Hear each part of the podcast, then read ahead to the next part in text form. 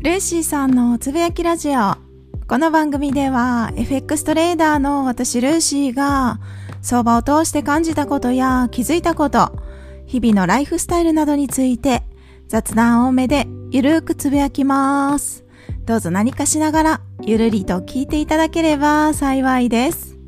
今回は FX の楽しいところ3つということで、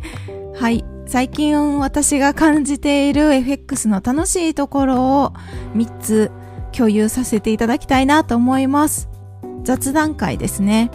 皆さんにとって FX の楽しいところ何でしょうか？この質問あんまり私の知り合いトレーダーさんに投げかけたことがないので皆さんどういう思いで FX を楽しいと感じるのか？FX 自体は楽しくなくって収益を得る場所みたいな感じで捉えてる方もいらっしゃるかもしれないんですがちょうど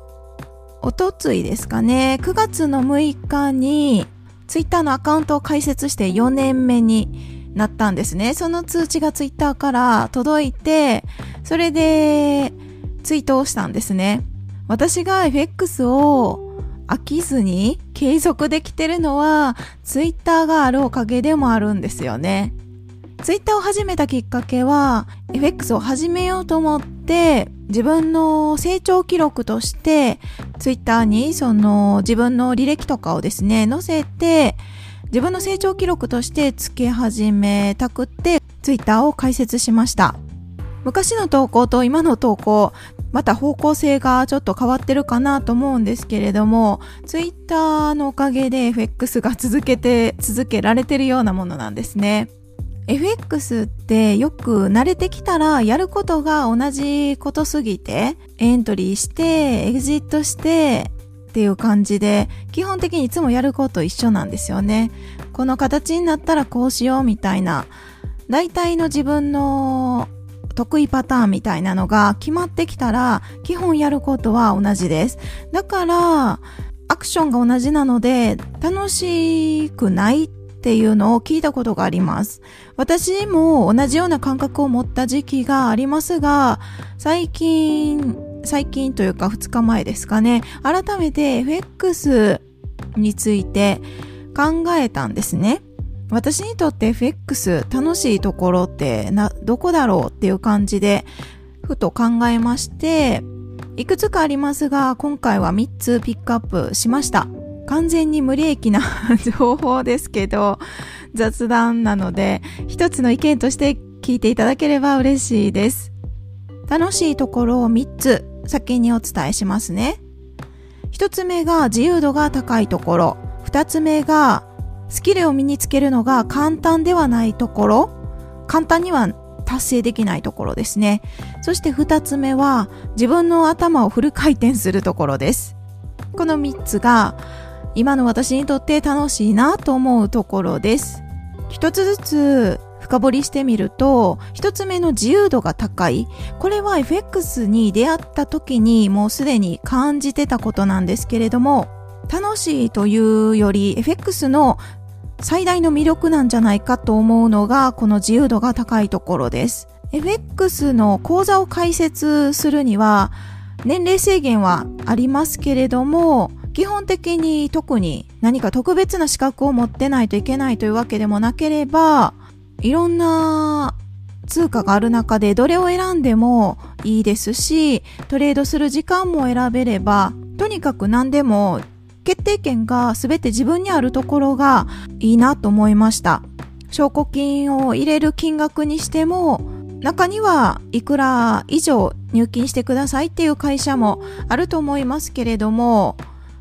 ある程度幅を持たせて、最低1000万以上入れてくださいとかいうのだったら、なかなか私はスタートできなかったかなと思いますけれども、そんなこと全然なくって、中には口座開設するだけでキャッシュバックがあって、現金としてそのポイントは引き下ろすことはできませんけれども、架空のお金みたいな感じでトレードをできる FX 会社もあるぐらい、スタートのハードルが低いんですよね。トレードスタイルも自分で決められますし、エントリーするポイントも、エグジットするポイントも自由に決めれますよね。それがめちゃくちゃ楽しいなと思います。二つ目が、楽しいところの二つ目が、スキルを身につけるのが簡単ではないところ、なかなか達成ができないところです。これがおそらく私にとって良かったのかなと思ってるところで、FX を今でも継続できるポイントかもしれません。本音を言えば、もちろん簡単に楽して利益を得られるのであれば、それはそれは ありがたいし嬉しいなって思うところでもありますけれども、FX 自体はそう簡単ではないというのは実際トレードしたことがある方であればわかるかなと思うんですね。でもその簡単ではないところが私にとっての魅力です。FX じゃない物事に言い換えてみると、例えてみると、そうですね、恋愛とか営業活動にも似てるのかなと思うんです。同じような場面を見るかなと思ったりするんですね。恋愛も営業も対人がいて自分と他人ですよね。自分じゃコントロールできない人たちがいて、その人たちにプレゼンをしてなかなか振り向いてもらえないんですよ。なかなか振り向いてもらえないけど、振り向いてもらえるように、こちらが、こう、工夫して努力をするんですよね。そして振り向いてもらえた時の喜びにもしかしたら似てるかなと思ったりします。FX のスキルを身につけるのが簡単じゃないっていうところがですね。そして楽しいところ3つ目。これはですね、自分の頭をフル回転するところです。脳トレになるなってすごい思います。私は今までの人生でもしかするとここまで工夫しまくって いろんなパターンを考えて物事に取り組んだ経験がないかもしれないです。いや、ないですね。こんなに真剣に向き合ったことはないように感じます。だから、自分の頭をフル回転できることが楽しいって感じるかもしれないんですけれども、皆さんはどうですかね？自分の頭をフル回転するっていうことは本当に工夫をひたすらに繰り返してトライアンドエラーをひたすらに繰り返すことになります。今回楽しいところ3つということでピックアップしましたけれども、この3つが今の自分にとっては楽しいなっていう思うところですけれども、実はこの3つこそが難しい FX を難しくさせる部分でもあるのかなと思ったりもしてます。苦しいなって思う時期も大体この3つの何かに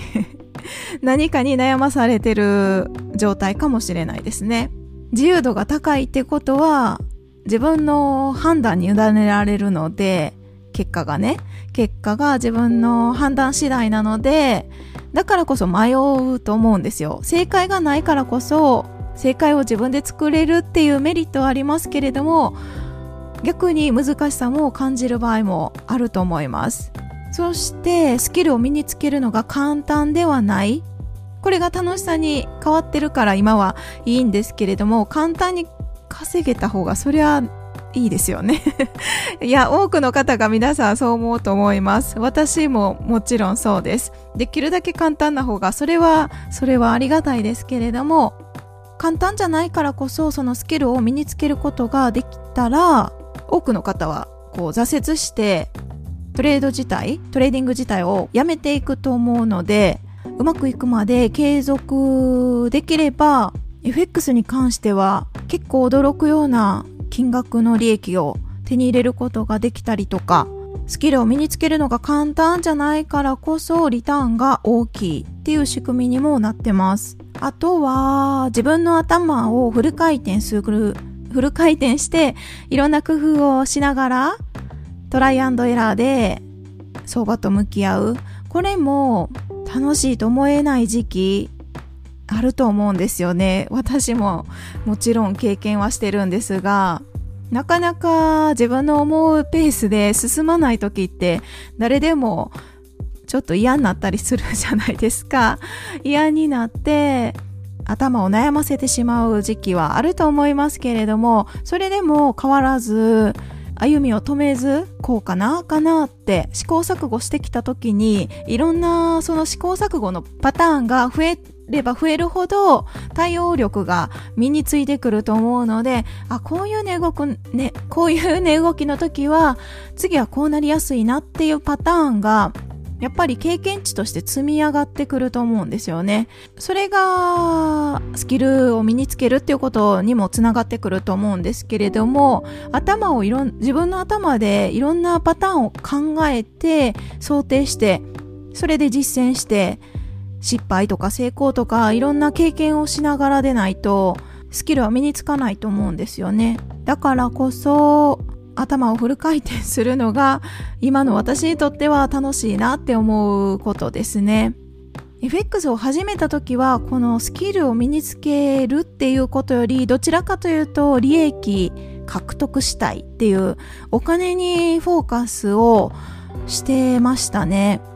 それがスキルを身につけるとか自分の何ですかねエントリーとか損切りの位置を細かく細かくチェックして自分の中で納得できる自分のトレードルールに沿ったトレードができるようになるのが楽しいっていうそっちにフォーカスができるようになると成長スピードってすっごい上がる気がしてます。先日の放送でもレバレッジは人の人間の欲望に寄り添った仕組みだなっていう話をさせていただいたかなと思うんですけれども本当にまさにそう感じますね。感じませんか？皆さん。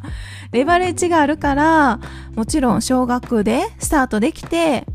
一気にプラスに持っていけることもありますけれども逆行したら大きな損失を抱えることになりますよね。その一攫千金みたいな考え方こそが人間の誰しも持ってる欲望に寄り添った仕組みだなって思うんですよね。簡単に買ってたら FX 会社は利益が出ませんしビジネスとしては成り立たなくなります。なのでレバレッジが使えるっていうその FX は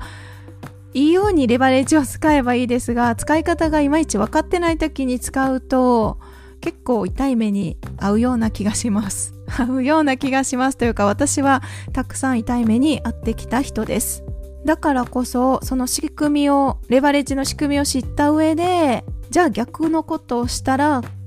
勝ち続ける可能性が高くなるっていうからくりなのかもしれないですね。逆のことをするっていうのはレバレッジをかけるんじゃなくって低レバレッジで取引をするっていうことです。低レバレッジで取引をすると利益、もともとの資金が大きくないとなかなか満足できる利益は得られないと思うんですけれども、それでもそのレバレッジの仕組みに翻弄されずに低レバレッジでひたすらにスキルを身につけることだけにフォーカスしてたら、